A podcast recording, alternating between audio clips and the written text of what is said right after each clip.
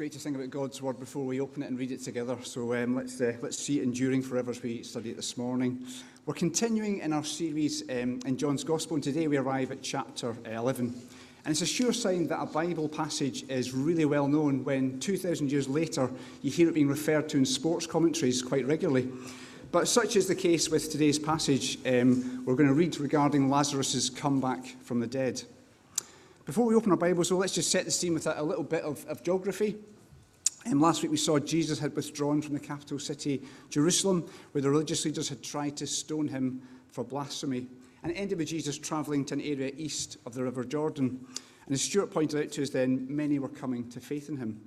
And there's a sense in which the countryside represented safety for Jesus, away from the politics of Jerusalem. But the events of today's passage are bringing him closer again to Jerusalem and to danger. Jesus' close friends, Mary, Martha, and Lazarus, live in the village of Bethany, just two miles from Jerusalem. So, to put that into kind of local geography, it's like Jesus travelling from Druridge Bay uh, on foot down to Regent Chapel, with Jerusalem just being Newcastle city centre. And I don't know about you, but if there was a pitchfork mob coming for me, I'd definitely stay in Druridge Bay. So that's the scene set. We're going to hear uh, the Bible read to us now. Anastasia is going to come and read uh, the first 44 verses of John chapter 11. Thanks.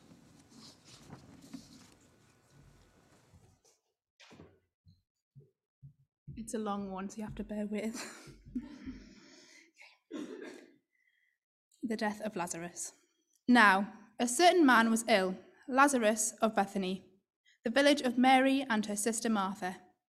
It was Mary who anointed the Lord with ointment and wiped his feet with her hair, whose brother Lazarus was ill. So the sisters sent to him, saying, Lord, he whom you love is ill. But when Jesus heard it, he said, This illness does not lead to death. It is for the glory of God, so that the Son of God may be glorified through it. Now, Jesus loved Martha and her sister and Lazarus. So, when he heard that Lazarus was ill, he stayed two days longer in the place where he was. Then, after this, he said to the, said to the disciples, Let us go to Judea again. The disciples said to him, Rabbi, the Jews were just now seeking to stone you, and are you going there again? Jesus answered, And there not twelve hours are there not twelve hours in the day? If anyone walks in the day, he does not stumble, because he sees the light of this world. But if anyone walks in the night, he stumbles because the light is not in him. After saying these things, he said to them, Our friend Lazarus has fallen asleep, but I go to waken him. The disciples said to him, Lord, if he has fallen asleep, he will recover. Now, Jesus had spoken of his death, but they thought that he meant taking rest in sleep.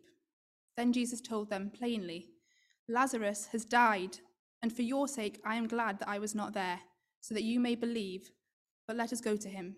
So Thomas, called the twin, said to his fellow disciples, Let us, all, let us also go, that we may die with him.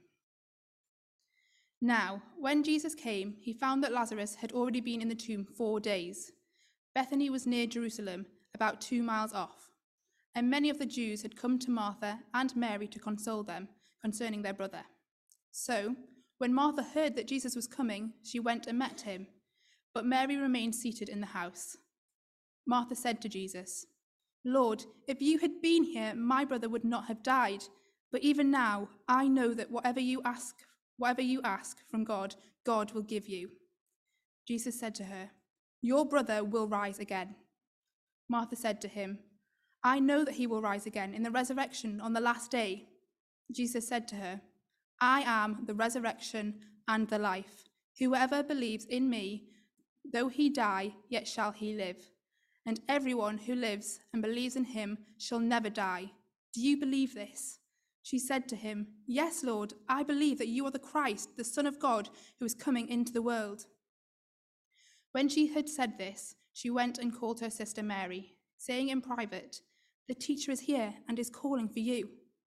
And when she heard it, she rose quickly and went to him. Now, Jesus had not yet come into the village, but was still in the place where Martha had met him. When the Jews who were with her in the house, consoling her, saw Mary rise quickly and go out, they followed her, supposing that she was going to the tomb to weep there. Now, when Mary came to where Jesus was and saw him, she fell at his feet, saying to him, Lord, if you had been here, my brother would not have died. When Jesus saw her weeping, and the Jews who had come also with her weeping, he was deeply moved in his spirit and greatly troubled. And he said, Where have you laid him? They said to him, Lord, Lord, come and see. Jesus wept. So the Jews said, See how he loved him. But some of them said, Could not he who opened the eyes of the blind man also have kept this man from dying? Then Jesus, deeply moved again, came to the tomb. It was a cave, and a stone lay against it. Jesus said, Take away the stone. Martha, the sister of the dead man, said to him, Lord, by this time there will be an odor, an odor, for he has been dead four days. Jesus said to her, Did I not tell you that if you believed, you would see the glory of God? So they took away the stone, and Jesus lifted up his eyes and said, Father, I thank you that you have heard me. I knew that you always hear me, but I said this on account of the people standing around, that they may believe that you sent me. When he had said these things, he cried out with a loud voice, Lazarus, come out! The man who had died came out his hands and feet bound with linen strips, with linen strips, and his face wrapped with a cloth. Jesus said to them, Unbind him and let him go.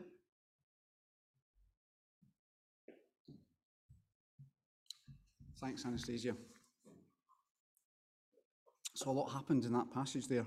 But throughout John's Gospel, um, we've seen Jesus revealing God's glory through signs of, signs of increasing significance. And in chapter 11, we arrive at the most significant one of all breaking the power of death.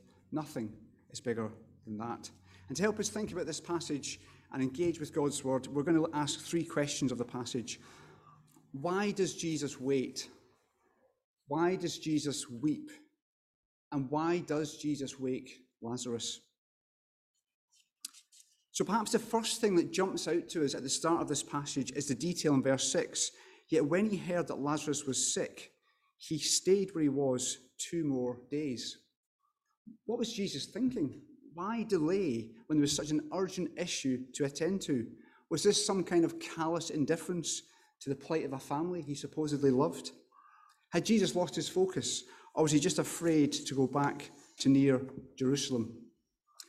It was none of those things, of course. Jesus' purpose in waiting, we're told in verse 4, was all about God's glory. And through this, he would teach the disciples and us some important lessons. Jesus says clearly, it will not end in death. And as we saw, saw the story unfold in our reading, it didn't.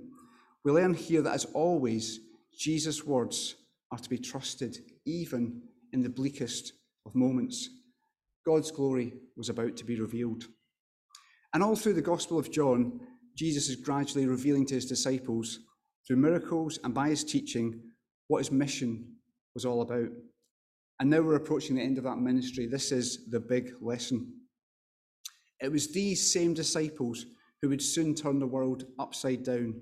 They were going to face death, persecution, all kinds of hardship as they took the good news of Jesus to the ends of the earth. These people really did need to believe that their Lord had power over death. Did they know that yet? Maybe they were starting to grasp it, but not yet fully. What about Mary and Martha? Did they know that this what was going, what was going on as they watched their brother become sick? Of course not. But Jesus waiting did not mean that God was not working. At this point in the story, we get some insight into where the disciples are in their understanding. They remind Jesus, you know, just in case he'd forgotten, that he's not that popular with the leaders in Jerusalem. So when Jesus tells them that Lazarus is asleep and they're going to go back to Jerusalem to wake him, they're understandably a bit confused. And the conversation about Lazarus' health is, is kind of a little bit comical. Jesus says, Well, he's asleep. And the disciples say, Well, best to let him be then. You know, let's not wake him up. Nobody likes that. But perhaps they were relieved secretly that they weren't going to go to Bethany towards trouble. But then in verse 14, Jesus tells them something shocking. They're going to wake Lazarus from the dead. Jesus tells them plainly, This family's suffering is that so you may believe. And this is something hard for us to understand. The sisters ask for immediate help, but instead they have to wait because God is working to a bigger scale, forming character and faith in these disciples and in the millions of people that have read this account since. A few years ago, my mum and dad um, went on holiday to Italy, and early on in the holiday, they, they noticed that when they came down to breakfast at 8.30, the staff in the hotel were already starting to tidy up around them. And that was slightly irritating because they might have felt a bit hassled by the whole thing. But anyway, they, they ignored it and put it down to being short staffed and maybe having lots of other jobs to do. And then another day they went um, uh, on a, to get, catch a ferry for an evening cruise, but the boat had already gone by the time they got to the pier. So my parents did a bit of grumbling about Italian timekeeping, you know, the way we Brits do, just immediately blame the foreigner. Um, they kept sort of complaining about the timekeeping at that point. And finally, on the last day in Italy, um, they went to catch their train back to the airport. Um, and to their dismay, they arrived at the station to discover their connection had left already. This was the final piece of evidence that Italy really had a reliability problem. My dad turned to my mum and said, Look, even the actual time printed on these tickets is wrong. It was at that point that the truth finally dawned on them. It was March and the clocks had gone forward an hour at the start of their holiday. They thought everyone else's timing was off, and so all the events of that week's holiday were interpreted by their perspective of the correct time. But it wasn't the right time, it wasn't the right perspective. They'd lived the whole week to their own schedule, but it kept clashing with the reality of everyone else being one hour ahead. It's easy to be operating to the wrong timetable, not just when the clocks go forward. But let's not accuse God of that mistake. So, with that in mind, there's an important detail we need to understand about this story. Lazarus' death is not some trivial matter to be used merely as an illustration. We're told that Lazarus was in the grave for four days. And by the time Jesus arrived, um, he waited two days before leaving.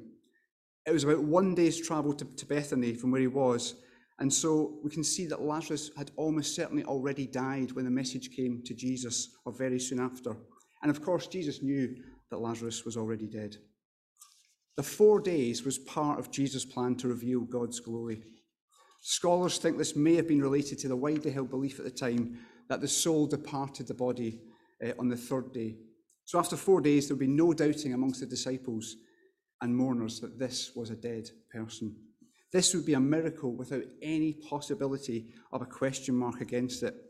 So, this apparent delay of Jesus wasn't through lack of care or poor timekeeping, but it was working out God's purposes. You know, God is not asleep when things don't seem to be happening for us. God is always at work. I wonder if God is teaching you this morning something through a period of waiting. Your prayers of, please do something, God, don't seem to have been answered yet. Is there a situation in your life today where the answers that you're looking for have yet to come? You know that God is not a slot machine, but yet you find yourself asking, a bit like Mary and Martha, if you had been here, Jesus, this wouldn't have happened. But the problem with that perspective is that it tries to put us in control of our life, in charge of the outcomes that we want the masters of our destiny.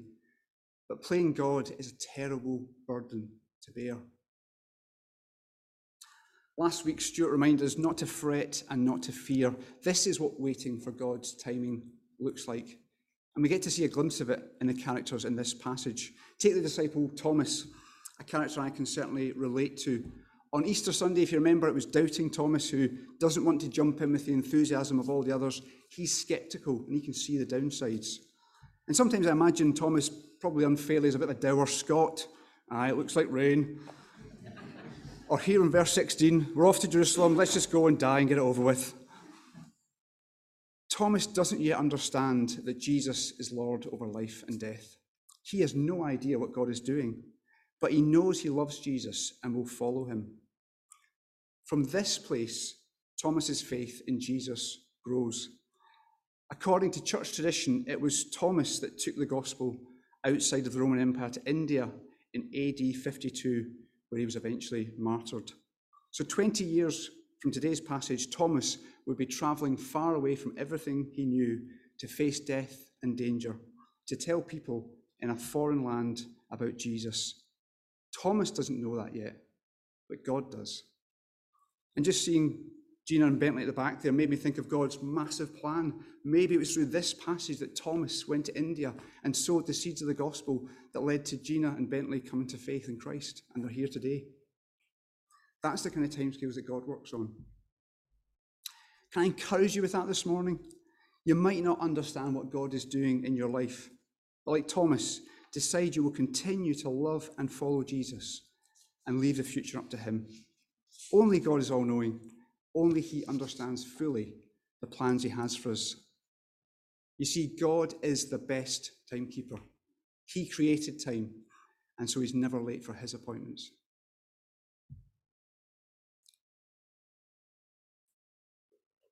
Some of you, if you are a little bit older, might remember an old credit card slogan take the waiting out of wanting. Apart from being really bad financial advice, um, it's not a great motto to live by either. We are not great at waiting, though, are we? And with the ever increasing speed of communications, I fear that this is leading to one of the defining characteristics of our society, and that is impatience. In a world where we can order something on Amazon on Saturday night and it can arrive on Sunday afternoon, or in a world where you can go to the drive through and have a meal in your hands within three minutes, or you can organize a holiday of a lifetime with a few taps on your mobile. Where is the place for patient waiting in that kind of world? This is not meant to be a tirade against technology or, or making good use of our time, um, but when we so rarely have to wait for things we want, it does start to create a mindset that demands instant solutions, things arriving on my terms and quickly. Maybe this morning you need to ask the Holy Spirit for patience to be able to endure a time of waiting. Remind yourself it's not because you've been forgotten, but God is working out his purposes.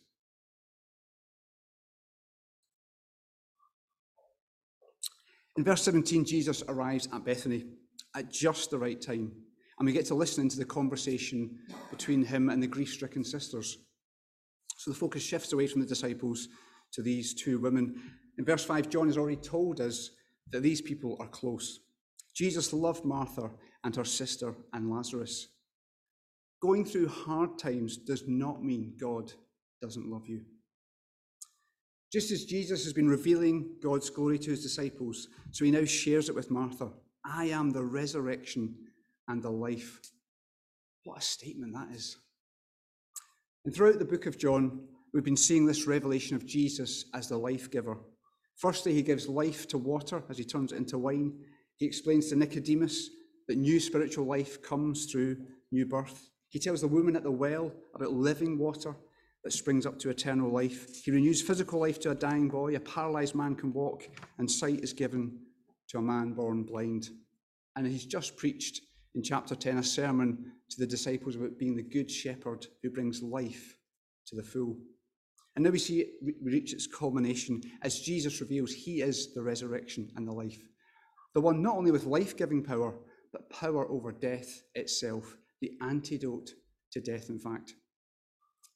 Rachel quoted this verse already He who believes in me will live even though he dies, and whoever lives and believes in me will never die. Do you believe this? It's clear that Lazarus has died, though, and in fact would die again sometime later, one of the few humans, I guess, to experience physical death twice. But Jesus is pointing Martha to the ultimate resurrection. Does Martha believe? She's already stated in these verses that she believed in the general Jewish belief of the resurrection at the last day that would see her brother raised. But here we see that belief becomes personal to her. Yes, Lord, I believe you are the Christ, the Son of God, who was to come into the world. And so the question comes to us have we personally believed in the Lord Jesus' resurrection? Romans chapter 10, famous verse says, If you declare with your mouth Jesus is Lord and believe in your heart that God raised him from the dead, you will be saved. Martha's confession was deeply personal. All the folks who've seen baptized over these last months has been deeply personal. Are you here this morning able to give that same testimony? I believe. The story moves on, and Jesus asks for Mary, and Martha goes off to get her. And now we see another surprising development in the story. Jesus, who knows what is going to happen, we've already heard him prophesy that uh, it won't end in death for Lazarus, is moved and overwhelmed by the sight of the grief of his friends. And I don't think that's a grief for Lazarus, who's about to come back to life after all, but the impact his death has on those around him. Jesus sees the impact of sin on those whom he loves, and he weeps. That is such a profound verse. This is Jesus identifying fully with his creation to feel and to understand the pain of sin as a man while himself being sinless. How else could God truly identify with his creation without having this ground level experience? The Greek word here is translated as deeply moved and troubled, and it's more associated with anger. Jesus was outraged in spirit, to put it another way. Death is outrageous. It's not right. And we often sense that when we attend a funeral, don't we? Here, the creator of life itself is faced with the ultimate anti creation event the loss of life. In Mary's grief, the evil of death and its unnaturalness naturalness are made clear. This is what Jesus had come to destroy, and so Jesus wept. And although the verse Jesus wept sadly is now used in scorn as an expletive, even, it's a verse that reveals God's heart to his people in just two words. Jesus, the Creator, fully man and fully God, stopped to weep. So, what is it we want Jesus to do in this situation? Well, raise Lazarus from the dead, of course. But if Jesus was just an instant fixer of our problems, you know, if he got the message about Lazarus being ill and then merely said a word without even going to Bethany, which he could have done, yes, he would be all powerful, but a distant, remote power only. And if Jesus just turned up at the funeral, if he was just another sympathetic friend, well, that would be a comfort to the sisters. There would be no resolution to their loss. But here is the great thing about our God of love He draws alongside us in both empathy and power to put things right. He is both the friend who is closer than a brother and the Lord of all who sustains the universe. And we see all that displayed in Jesus' conversation with Mary. I suppose the sad reality we see in this passage, and we shouldn't pretend that it isn't there, is that all of us have or will experience deep grief in our lives. Probably a few people here will know that my dad died just over two years ago. And then last summer, my close friend Caleb of, of 30 years died from cancer. But that is not a remarkable set of events that I am conveying, sadly. That's, that's normal everyday life. Many of you will have known the same and deeper grief than me. But I can testify that Jesus' empathy and comfort is real. Doesn't make it vanish, but it is real. Later in John's Gospel, Jesus talks of the Holy Spirit as a comforter who will come when he departs. And Christians over the century have given testimony to the truth of that. But Jesus is the resurrection in their life, and so the hope of a future reunion is tangible at a Christian funeral. It was amazing to hear Caleb's wife Kate say at the funeral last summer, as we talked with her at the end of the service, that the atmosphere was so joyful and full of hope, even amongst the sadness and tears, that it almost felt like a wedding. And I knew exactly what she meant. One day there will be a wedding in heaven, and Jesus' bride, the church, made up of followers like you and me and Mary and Martha and Lazarus, we'll be there. In these two conversations, we see two very different approaches to Jesus. Martha comes straight out to meet Jesus with her questions, and Mary comes later with her tears. And Jesus is totally okay with both. Different responses, but going in the same direction to Jesus. They knew that he would make sense of life and bring hope to any situation. I wonder when we are at our, our lowest, filled with anxiety or tears, where do we turn to? Is it the sympathy of friends? Is it escapism in alcohol or drugs? The biggest bar of chocolate? Anything to distract us, maybe. Do we turn to something or to someone? This passage gives us an insight into a Saviour who shares our feelings and emotions. In times of grief, despair, and loss, we can almost forget who we are. But Jesus is there. He has been this way already. He understands.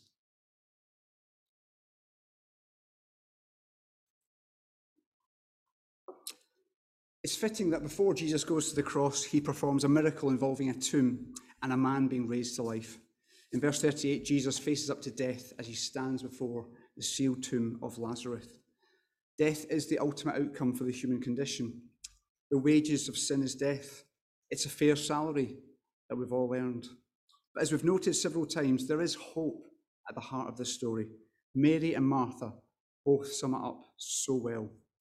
If you had been here, my brother would not have died. You know, if Jesus is there, this will not happen to you. Jesus paid the debt on the cross we owe for our sins. And so, while we might experience the physical death that Lazarus did, our ultimate fate is resurrection. Everybody loves a comeback story, don't they? One of the joys of watching sport is seeing the fading star player coming back for one last shot at the title. Can Andy Murray or Roger Federer come back this summer and win Wimbledon for one last time? I think for Andy, it's all over, I'm afraid. Football fans this week have been kind of amazed at another Lazarus like comeback in the football in the Champions League. Real Madrid were losing by two goals with just seconds left of their semi final against Manchester City, and yet somehow they managed to win an amazing comeback. And yes, Lazarus was mentioned by the commentator. But our back from the dead sporting heroes are just a pale imitation of what God has achieved. The resurrection is the pivotal point of Christianity, where death is overcome and victory is won. And Lazarus is a foretaste of that. These are the most important issues in life. What happens when we die, and can we avoid death? The Apostle Paul points out how Christianity stands or falls on the truth of the resurrection in 1 Corinthians 15, Let's listen to these verses, they're really powerful. If there is no resurrection of the dead, then not even Christ has been raised. And if Christ has not been raised, our preaching is useless, and so is your faith. More than that, we are then found to be false witnesses about God, for we have testified about God that He raised Christ from the dead. But He did not raise him if, in fact, the dead are not raised. For if the dead are not raised, then Christ has not been raised either. And if Christ has not been raised, your faith is futile. You are still in your sins. Then those also who have fallen asleep in Christ are lost. If only for this life we have hope in Christ, we are of all people most to be pitied. You see what's at stake here? Without the resurrection of Jesus, our faith is useless. Our preachers and teachers are liars. We are still in our sins. Those who have died already are lost, and we should really be pitied amongst all people.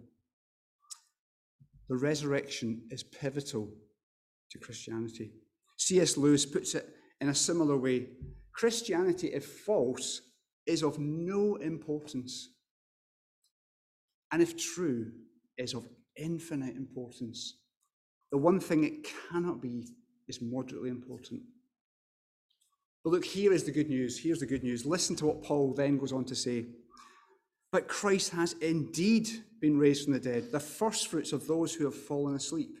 For since death came through a man, the resurrection of the dead comes also through a man.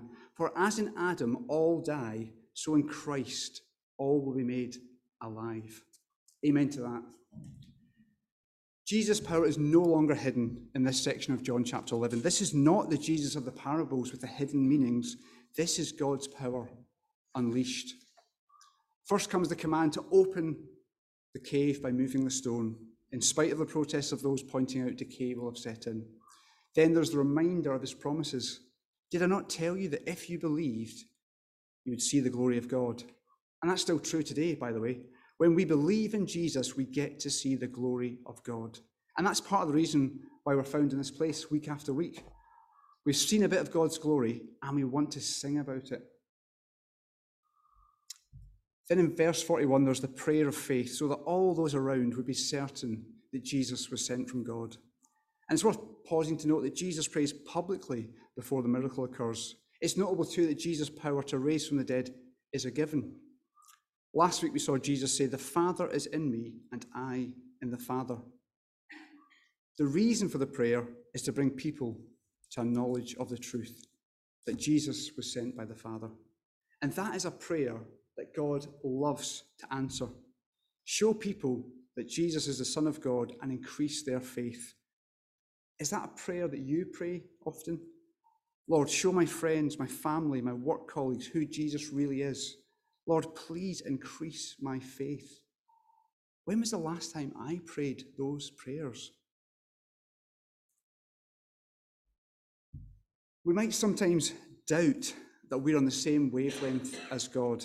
We're often aware of our sin and we might doubt if God will hear us. But remember, we have the same Jesus of this chapter 11 interceding for us in heaven. We are heard because Jesus is heard. Finally, the story reaches a crescendo. Lazarus, come out. And here we see in verses 43 and 44 a literal example of the sheep hearing the voice of the Good Shepherd and coming out. Lazarus knew Jesus was the Good Shepherd, and so he walked out of that tomb. So, what was the primary purpose of this miracle? Why did Jesus wake Lazarus? Yes, to alleviate the suffering of Mary and Martha, but ultimately to give God glory and increase the faith of those watching. Of course, that did mean that Mary and Martha and Lazarus had to go through the pain of Lazarus' death. And the nature of God's love is revealed in this event. It's not like the love of an indulgent parent who gives in to every request of their child. God's purpose is to make us holy. And that might mean there'll be times where we won't be happy. Romans 5 puts it like this We also glory in our sufferings because we know that suffering produces perseverance, and perseverance, character and character, hope. And hope does not put us to shame because God's love has been poured out into our hearts through the Holy Spirit who has been given to us. You see, at just the right time, when we were still powerless, Christ died for the ungodly. So we can expect through God's love for us that things will come into our lives which, if we were left our own devices, we would not choose. And I guess we can all see the wisdom of that. We can see that for a parent. We might call it tough love, but it can be hard to endure. I was reminded of an example of that um, wise parental love from my childhood. Um, I really wanted to go and watch my team Aberdeen in a cup semi-final, Sorry have all the football references. Um, the trouble was the match was in Dundee and I lived in Glasgow.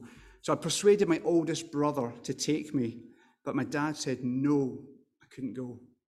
And I was furious. It was a proper 12 year old temper tantrum, slamming doors and huffing, the full works.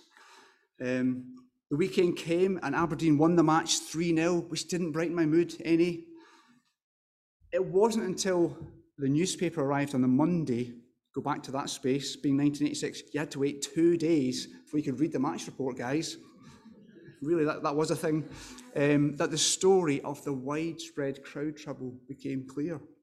The report which I found on the internet said running battles took place in various parts of the city centre, at pubs and shops, on roadways, even a children's play park was used in a confrontation as the fragmented groups of football gangs went at each other. This was the height of football hooliganism in Scotland in the 1980s, and it seemed my dad knew more about football than I realised. You know, my dad was right on that occasion, and our Heavenly Father always knows what's best for us. Our reading ends with Jesus saying, Take off the grave clothes and let them go. And this is what Jesus is still doing today, raising people to new life. When we die, our bodies will decay, but those that have believed in Jesus as the resurrection and the life, their soul will be with him until the day when that great final resurrection happens. Lazarus came out of the tomb to be with Jesus and his sisters again. Later, he would die once more and his spirit taken to be with Jesus. But one day his body will be raised again. Lazarus was and is indestructible, and so are you. Jesus says, He who believes in me will live even though he dies. And whoever lives and believes in me will never die. Do you believe this? Let's just summarize briefly. Jesus waits, but this didn't mean he wasn't working. God is never not working out his purposes. Jesus wept. He shows up to comfort the brokenhearted. He's not distant or uncaring, and his tears are real. Jesus understands whatever you are going through. He is the God who is near, He is the Saviour who is here. Jesus wakes, but with Jesus, we don't just get sympathy and empathy, we get resurrection power and new life. I am the resurrection and the life. Jesus asked a direct question to Martha, and he's asking it again today Do you believe this? Maybe this morning you're in a period of waiting or a period of weeping. If you are a follower of Jesus, take hope. There is coming that moment of waking.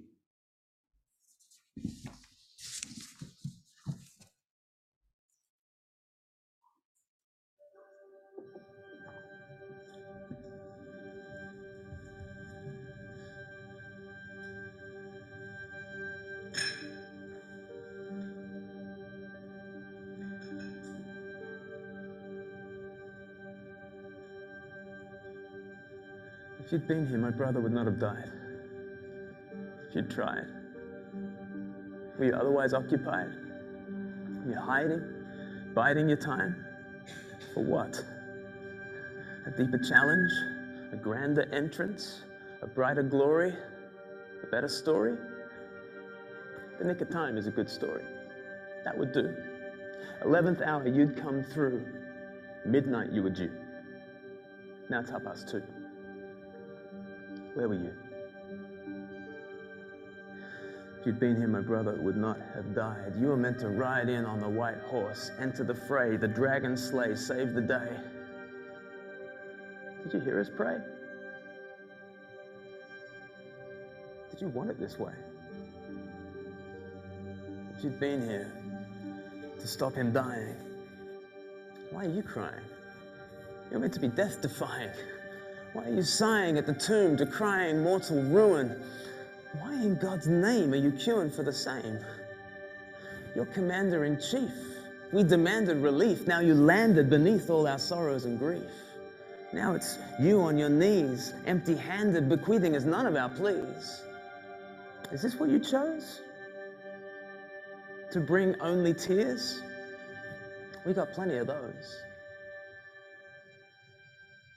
Why are you here? You say to draw near. And then to sink like a stone past the brink of the chasm we desperately fear. In darkness enfolded, our terrors you shouldered while pierced by the nails and the spear. You have been here. You've stooped far below all depths that we know, engulfed in our weeping and woe submerged in the grave, then risen to save, upending assumptions we'd made. See, if you had been here the way that we prayed, we'd only succeed in death delayed. We'd only evade the reaper for now, but soon we would bow. Soon we'd be plowed in the ground with no one to please. Yet, through you, death's a gardener, and we are the seed. And this is the path resurrection decreed. If you will be here, drawing near, that will do. For now, to know you in your grace, we can face what is true. As in Adam, the world dies, so in Christ, all will rise. When you appear, my brother too, you wipe away tears, when darkness clears, when morning has cheered, when joy swallows fear, here's how we'll cope. This our true hope. You will be here.